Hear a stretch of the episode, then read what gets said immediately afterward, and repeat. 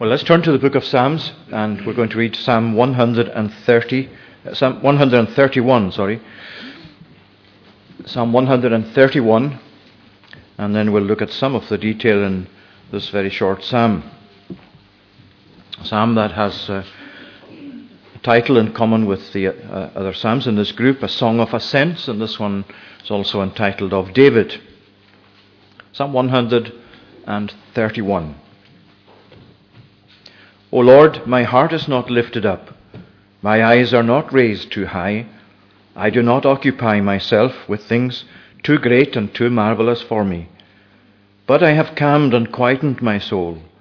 Like a weaned child with its mother, like a weaned child is my soul within me. O Israel, hope in the Lord from this time forth and forevermore.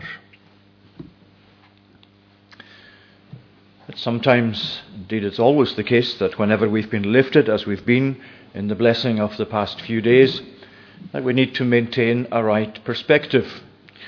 Uh, someone used to pray in what was the Free Church College a long time ago. Uh, he was one of the professors there, and frequently he would say in his prayer, Lord, teach us to hold a full cup with a steady hand. And that's what we need too. We very often think of the Lord's grace so much necessary for us to have the Lord's grace to help us in our times of difficulty and trial and anxiety and pain, and of course that remains true. But we need the grace of God just as much for our times of prosperity, our times of blessing, so that we can still maintain a proper perspective and give the glory to God and still keep on depending entirely on Him and on His grace. And within this psalm, you, you, we know that this, uh, we've mentioned this a couple of times when we looked at others of the psalms in this group of psalms that are entitled A Song of Ascents, beginning at Psalm 120, going right through to Psalm 134, where you find in that unit within the book of Psalms, that's an obvious unit in itself.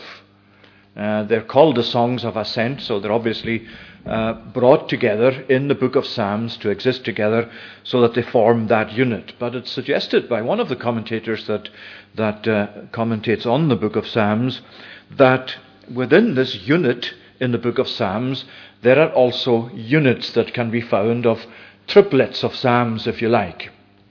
And the interesting observation that he makes is that these triplets of Psalms are such as begin with a psalm expressing sorrow or anxiety.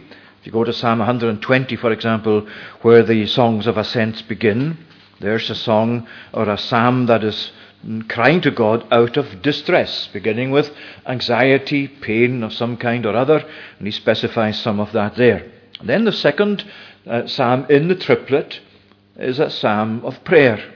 I will lift up my eyes to the hills from where does my help come? My help comes from the Lord.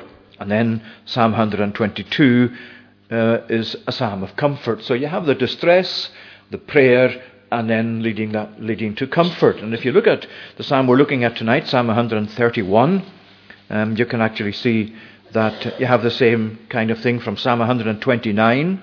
There's the distress there. Greatly they have afflicted me from my youth and so on. Psalm 130 then is the psalm of prayer. Lord, for out of the depths I cry to you. Then we're into Psalm 131 where you find uh, not just comfort but contentment in God. And that is the pattern of life, isn't it?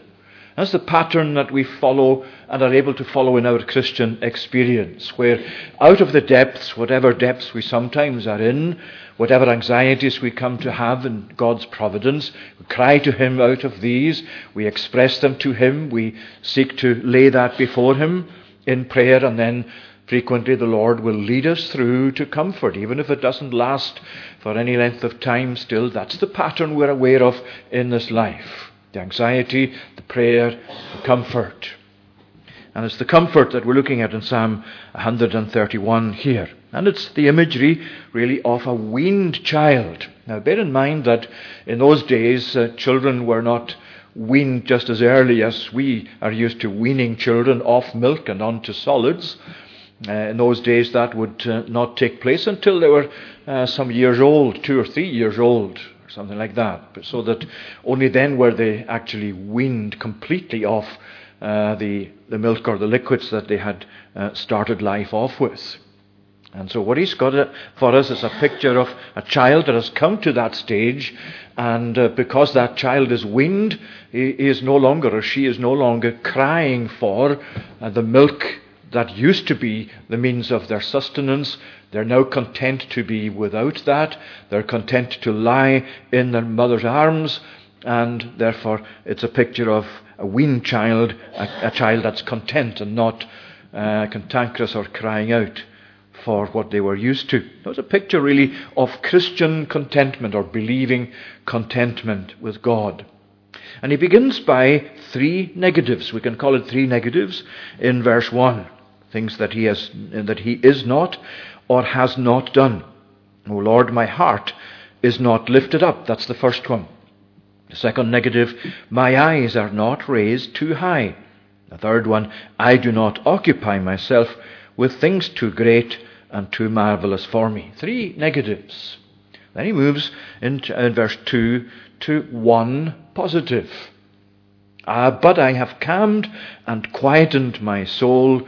Then he uses the picture, the imagery of the weaned child. So the one thing that he has done in contrast to the three negatives is that he has calmed and quietened his soul.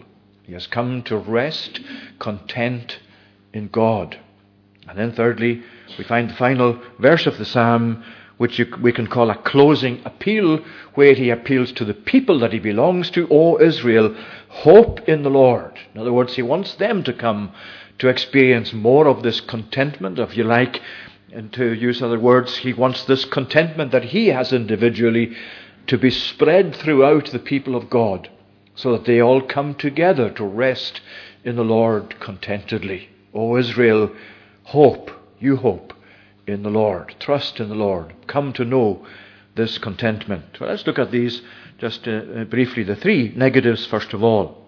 Lord, my heart is not lifted up. Now we'll see here, and in the second one, his eyes not raised up, that there is a particular sin or type of sin that he is rejecting and not going back to and has actually put down or put aside as he's come to rest in God.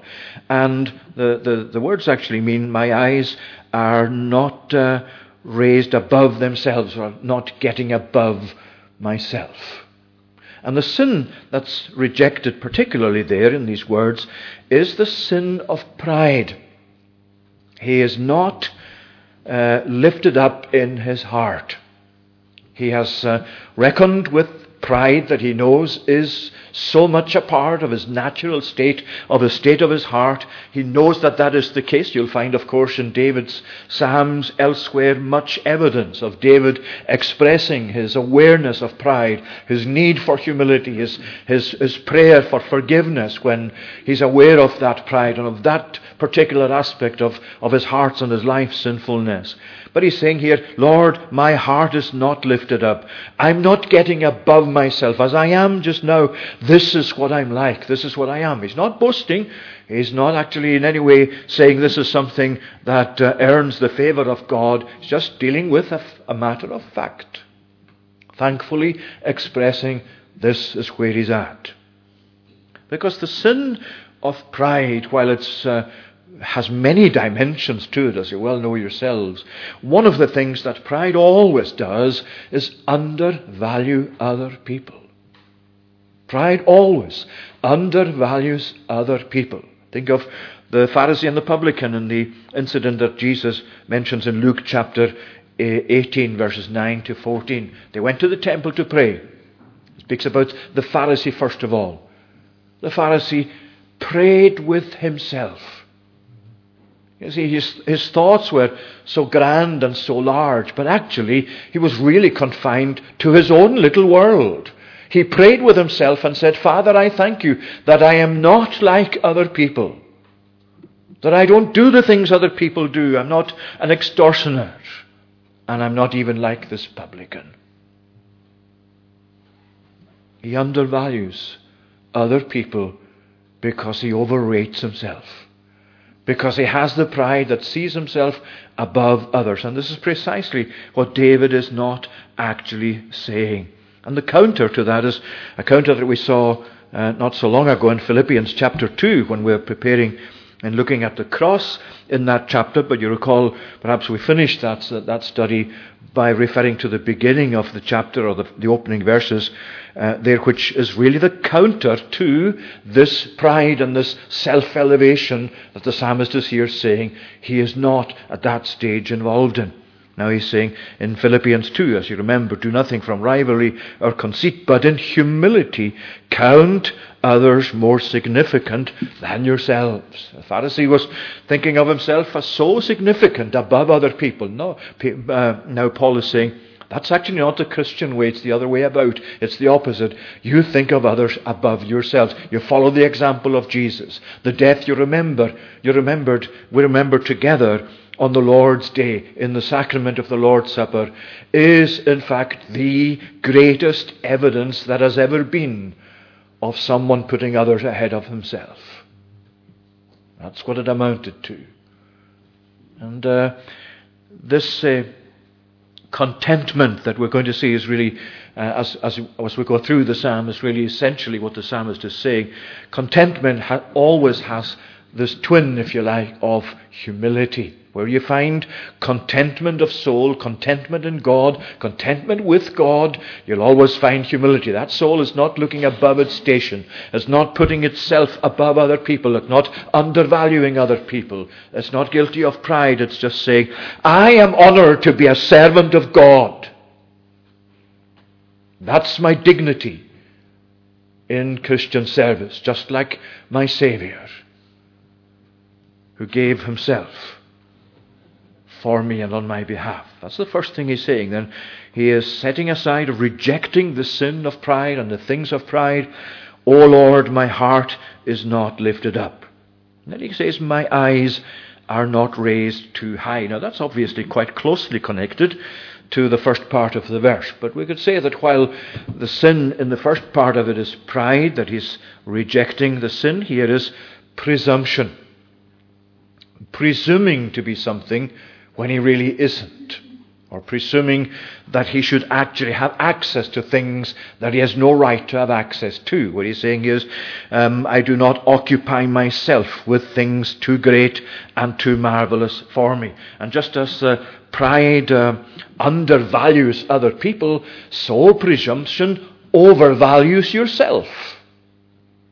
Just as pride looks down upon other people from the height of pride, so presumption actually elevates yourself towards that position and overvalues ourselves. To see ourselves more important than we really are in the big scheme of things. Uh, and uh, you can see from that, of course, be saying, I do not occupy myself with things too great and too marvelous for me.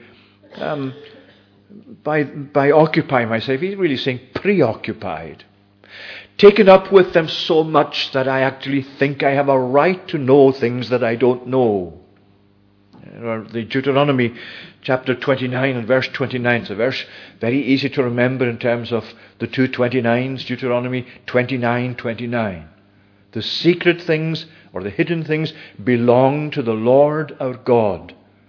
But those that are revealed belong to us and to our children. And what Moses is saying there to the people of Israel, God through Moses, he's saying, Look at the abundance of things that I have revealed to you. And how much more is that the case with us since the days of Moses, when you have the whole of this Bible where God has revealed himself to us and revealed so much else to us besides. And he's saying to us, Why would you want to try and penetrate things that are unknowable to you? Why would you want to concentrate on the things that uh, actually you cannot, uh, without presumption, um, enter into anyway? The unsolvables, the unanswered questions, uh, the things that really in this life cannot be divulged, whether it's to do with the creation or certain areas of theology, and especially of God Himself and of God's dealings with us. That's where we so often enter into the, the heart of pride or the heart of presumption, as if we had a right to know. Well, if, if God had wanted to reveal certain things to us that we don't know, He would have done so. Everything that we require to know has been specified in the Word. There are things in the Word, of course, in the Word of God that are impenetrable or hardly penetrable. But what is important is this every single thing that you and I need to know for our salvation has been clearly revealed. There is no dubiety or doubt about the resurrection of Christ, about justification by faith, about the work of the Holy Spirit, about sanctification, about adoption, any of those things, about God's present uh, uh, presence with His people. All the things that you know of are essentials to know in your Christian experience. They're all there for you. And we don't need the presumption that seeks to go beyond that. Look at how all of what is revealed. Is that not enough for us to be getting on with? Well, that's what the psalmist is saying. My eyes are not raised too high. I do not occupy myself with things too great or too marvelous for me.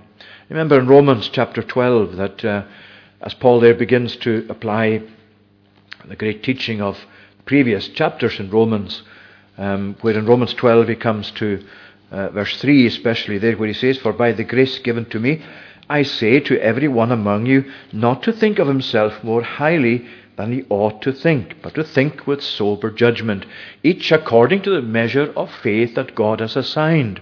Then you see he moves into speaking about the whole body.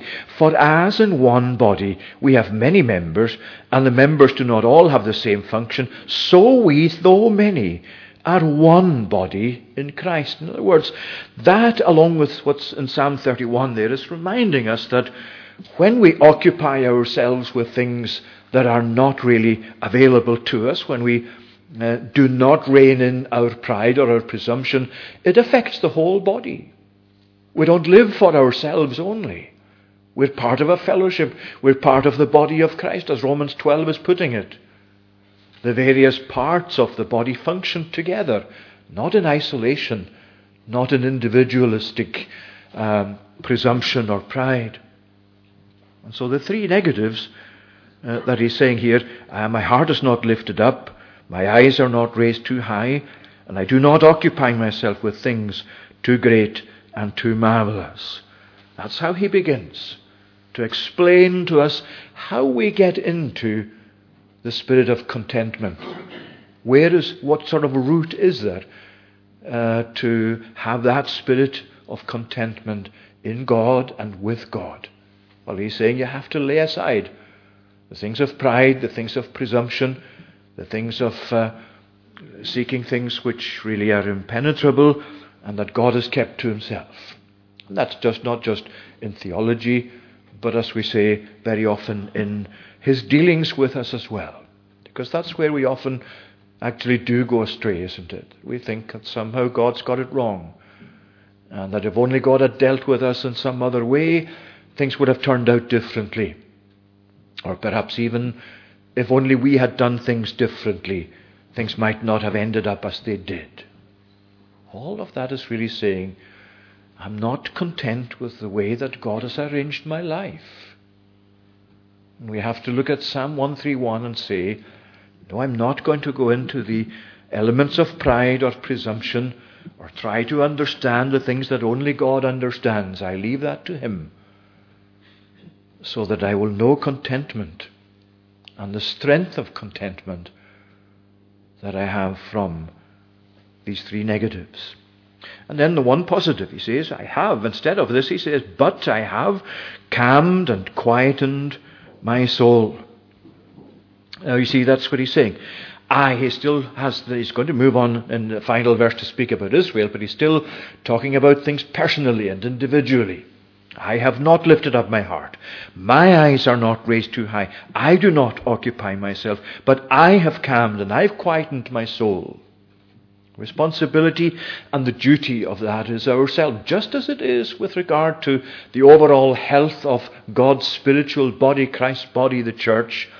Um, it's our individual responsibility to see that our part in that is contributing to that healthiness, to that growth, whatever word we want to use. How often do you find, uh, well, I find some people saying, why doesn't the church do something about this? People within the church, I'm talking about, saying, why doesn't the church take on this? Why doesn't the church say something about this? Why doesn't the church make a statement? Why doesn't the church take some action? And you have to say to the people who say that, you are the church. You belong to the church. You're a member of the church. You're part of the body of Christ. Don't look to others to do things that really is your own responsibility to do. That's what you have to say to these people. Because that's where the overall health of the body comes really down, just like an inverted triangle, if you like, to the very uh, point of individual responsibility and action and thought. I have calmed and quietened my soul. If every soul in the church has calmed and quietened themselves, then the church has peace. And that's what he's saying as he goes on to uh, address Israel in a moment, as we'll see. So it's our own responsibility to that, and it's the same in regard to contentment. And when we think about what we read in Philippians chapter 4, because um, you recall that Paul is there speaking about contentment in one of the passages there in chapter 4 of, of Philippians. And if you read verses 11 um, to 13 again, you can see what he's saying there. Um, not that I'm speaking of being in need. He's saying uh, he, the Philippians, there was some delay in uh, what the Philippians had gathered together as, as a gift to, to Paul or something practically to help him. Uh, there had been some delay in that, not, he says, um, because uh, they didn't care for him, um, because that's what he's saying in verses 14 onwards. Um, uh, it's not, it wasn't due to that, and he knows that. And now that the gift has come with Epaphroditus, uh, what he's saying in verse 10 is, uh, You were indeed concerned, but you had no opportunity. Not that I am speaking of being in need, for I have learned in whatsoever situation I am to be content. I know how to be brought low, I know how to abound. In any and every circumstance, I have learned the secret of facing plenty and hunger, abundance and need. I can do all things through him who strengthens me. And one of the important words repeated twice there, is the word learned. I have learned contentment.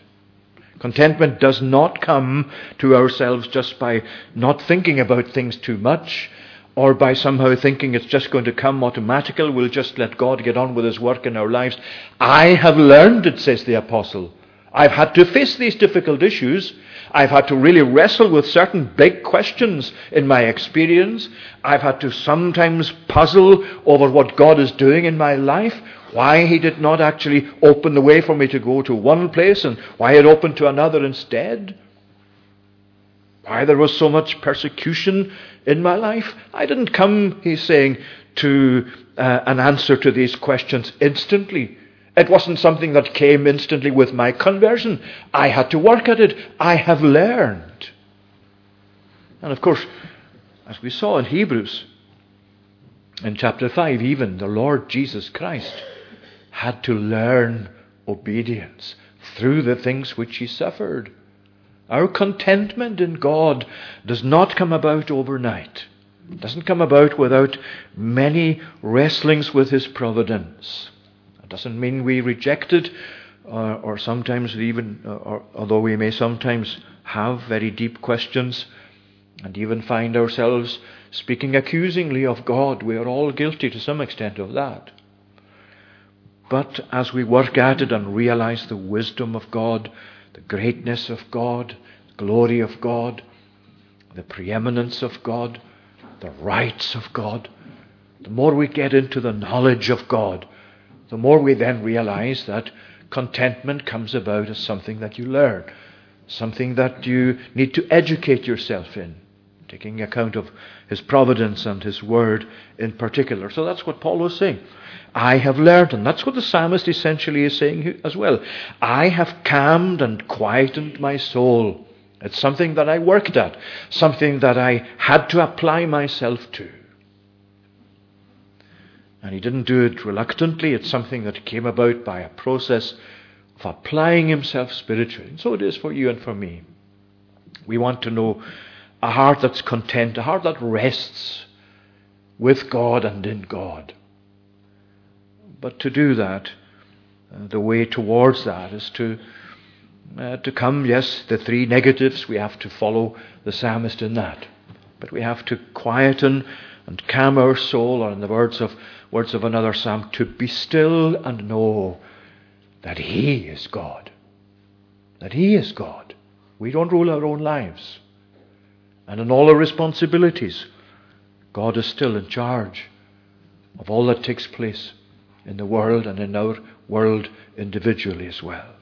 And then you have this wonderful image to just expand on this. Like a weaned child with its mother, like a weaned child is my soul within me.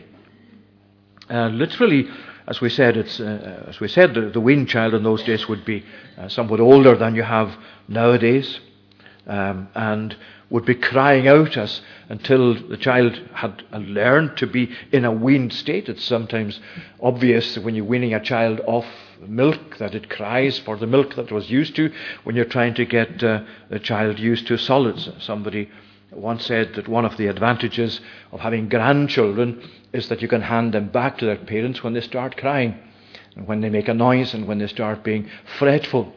Uh, well, of course, that was said with uh, uh, some sort of amusement, and it is somewhat amusing, but the children and grandchildren are so rich in experience. Uh, and here is a picture of contentment with a child newly weaned or having been weaned, and it's content to lie in its mother's arms or on its mother's lap. And that means literally, um, the words are actually literally with its mother, there in the middle of verse 2, like a child, a weaned child with its mother. The Hebrew there is literally upon its mother. And that gives you this great image of a child that's newly weaned or just uh, used, has been used to weaning, to being weaned and being off the milk for some time, and has got used to doing without it. It's lying there contentedly. It doesn't actually fret itself looking to get some more of the milk it was once used to. And it's a picture really of uh, lovingly wrapped in the mother's arms as it lies there contentedly and without fretting. And that's what the psalmist is saying is an illustration of a contented soul. You're, as it were, lying back in the arms of God. You realize that within these arms is your safety. Within these arms is your progress. Within these arms is your security. Within these arms is your direction and your guidance for life. Within these arms, actually, as you lie upon the arms of God, is everything you need. It's all there as He holds you up, as He, as he uh, wraps His arms around you in His love. What else do we need outside of that? Why should we fret? Why should we be anxious? Why should we doubt that we don't have enough in Jesus Christ, that we don't have the fullness of blessing and salvation we require in Him? And uh, that means that in the light of verse 1, that's exactly what he's saying. Um, he's not raising his uh, heart up too high. He's not lifting up his eyes. He's not occupying himself with things too big for him. He's happy to lie there in the arms of God. And for David to say that is really quite something because this man had many incidents in his life where he was far from being comforted, where he was, in fact, being chased for his life, where he was himself in such a bad spiritual state and a state of decline and a state of backsliding state of being untrue to God. He had no peace and he had no comfort in that. And he came to realize it and he came in repentance back to God. But here's the man who's now saying, I have calmed and quietened my soul. I'm like a weaned child upon its mother. And in some senses, you can re- even see how the psalm itself, in the structure of the psalm, fits with that idea. Because it begins, O Lord, and it ends, hope in the Lord. Or if you like, O Israel, hope in the Lord. But it's the Lord at the beginning and it's the Lord at the end, and everything else is inside that. Just like the child wrapped in its mother's arms, so David is saying here, I am actually wrapped up in the Lord. Because that's the case. Why should I be anxious? Why should I fret? As uh, Philippians 4 again has it, and maybe Paul was even looking uh, and uh, thinking of such passages as Psalm 131, where he says he had learned in all things, he had learned to be content. But not only that, but um, you remember there as well that he uh, says that he could do all things through him, through Christ, or through the Father who strengthens him. And he says, My God shall supply every need of yours according to his riches and glory in Christ Jesus. And where he's saying, Don't be anxious about anything. That's over anxious, he means. But in everything by prayer and supplication with thanksgiving, let your request be made known to God, and the peace of God, which passes all understanding, will guard your hearts and your minds in Christ Jesus. And the thoughts just occurred to me that that's really, in a sense, a, a pattern of that little uh, group, uh, the, the, the, grouping of these triplets within this uh, section of the book of Psalms that we mentioned distress, prayer, contentment, or comfort. That's what, uh, that's what uh, Paul is saying there, isn't it? Where he's saying, don't be over anxious about anything. That's where he's beginning the anxiety, the over anxiety, the worry. But then he moves to prayer, prayer and supplication with thanksgiving. Make your request known to God. And the third thing, the peace of God, which passes all understanding, will keep, will guard your hearts and minds. So that's the pattern he's setting as well. When you have your anxiety and your anxiety moments and you move to prayer and you seek that by the blessing of God, he will lead you into His lap to lie there contentedly and to realize, actually, He is looking after my life. He does know what's best. And I can be content. And then his closing appeal, O Israel, hope in the Lord. That's very like the previous verse, uh, previous um, psalm in the final verse as well, in verse 7 at least. O Israel, hope in the Lord. For with the Lord there is plentiful redemption. Psalm 130, of course, speaking about sin and uh, the Lord being addressed there as one who, if he should mark iniquity, who could stand? But there is forgiveness with you. And he moves towards this um, contentment of Psalm 131 out of the, these depths. But as Israel is called on in Psalm 130 uh, to hope in the Lord for redemption, so, Psalm 131 O Israel, hope in the Lord for this comfort, uh, for this comfort of lying in the arms of God. It's the same route, isn't it, towards redemption as it is towards contentment in God. The route of coming to trust in the Lord, coming to lean our weight upon Him, coming to acknowledge His right over us. And that's why, why, it's, why it's important to David uh, to begin, to, to end the psalm rather, with this emphasis on Israel. It's really an, an interesting point in itself. Um, and again, uh, just occurs to me that Psalm 51 of David, which is this great prayer of repentance, having uh, having come to God with this individual request, with his personal needs, and uh, God uh, being assured that God will indeed forgive the penitent who comes to him in, in, in, in repentance. But he's saying, Restore to me the joy of your salvation, in verse 12, and uphold me with a willing spirit. Then will I teach transgressors your ways, and sinners will return to you. Deliver me, Lord, from blood guiltiness, and my tongue will sing aloud of your righteousness. Lord, open my lips, and my mouth will declare your praise. And he ends by saying, Do good to Zion in your good pleasure. Build up the walls of Jerusalem. Then you will delight in right sacrifices and so on. He's finishing with this great note upon uh, the people of God. And he's moving from his own personal needs to the needs of the people, to the well being of the people. Just as you find in Psalm 131. O Israel, hope in the Lord. Let me just finish with an incident, I hope, which I hope will somehow uh, bring to a conclusion, illustratively, uh, this wonderful little psalm, which itself is so illustrative. Um, one time, a mother was seen pushing a buggy with uh, a child of some three or four years old who had become tired walking around a shopping mall. And as the mother was pushing the buggy, the mother was obviously tired as well and frustrated, and she had another child older than that, a boy who was running about and really uh, uh, just um, teasing the little girl in the buggy because the child, the, the boy had chocolate and he was running around the buggy and jumping around and saying to his little sister, I've got chocolate and you don't. I've got chocolate and you haven't. And she wasn't saying anything and um, just left him. And eventually she too got fed up and she said, So what? I've got mummy. So what? I've got mummy. And we're surrounded with a world that jumps around in its worldly excitement and flaunts its pride at us, don't we? Which says to us, We've got the freedom to do what we like, and you don't. Because you're confined to this old book. And you're restricted in your life because you want to be true to a God who really probably doesn't exist. And we're not restricted in pursuing happiness in our lives, and you are.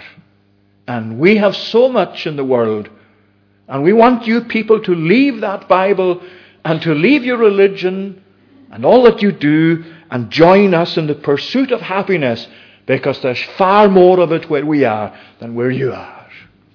What do you say to them? You'll say, So what? We have Jesus Christ. And we have everything we need and a much bigger supply of happiness than you have in your world. And we have His fatherly care, God's fatherly care. And as we walk through the shopping mall of this world, we know we're heading home. And when we get home, we'll be with our Father and we'll have all the happiness we need for all eternity. Aren't you glad that you're a Christian? That you're one of the Lord's people? That you have a basis of contentment that the world knows nothing about? Whatever it has, and it doesn't have anything more than you know because you've been there. Whatever it has, you have far more. And you can do all things, as Paul said, through Christ who strengthens you. And you have learned to be content. Yes, I know. I want more of that spirit, and so do you. I want to be more perfectly content than I presently am. I want to lay aside more of the sins of my pride and my presumption and my fretting than I presently have done. And I want to get more like the psalmist and David in Psalm 131. But I know whom I have believed and I know that He is able to keep what I have deposited with Him against that day. May God bless His word to us. Let's pray. Lord, our God and our Heavenly Father, we thank you for the care that we know you have for your people. Lord, forgive us, we pray, for our discontentedness at times in all the frustrations of this life. Forgive us, we pray, when we come to you in a spirit that is not a spirit of quietness and calmness. And help us, we pray, to move onwards uh, towards being still and acknowledging that you are God. We thank you for your comfort, every measure, every measure of it that reaches our lives from day to day. We bless you for the assurances that you give us that we are safe in your hands. We pray that you would help us, Lord, to learn contentment more and more each day that we too might be able to say with David that our soul is like a weaned child uh, leaning upon its mother. Receive our thanks. Hear the prayers of your people here and elsewhere for Jesus' sake. Amen.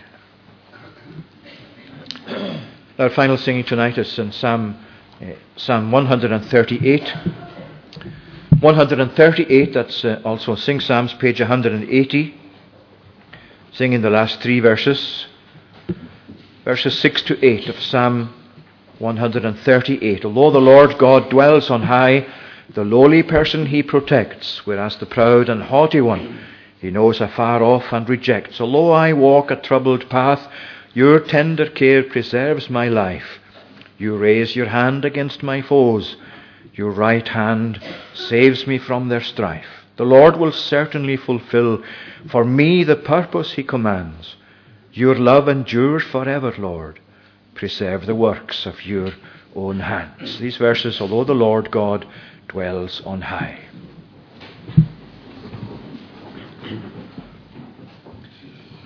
Although the Lord God dwells on high, the lowly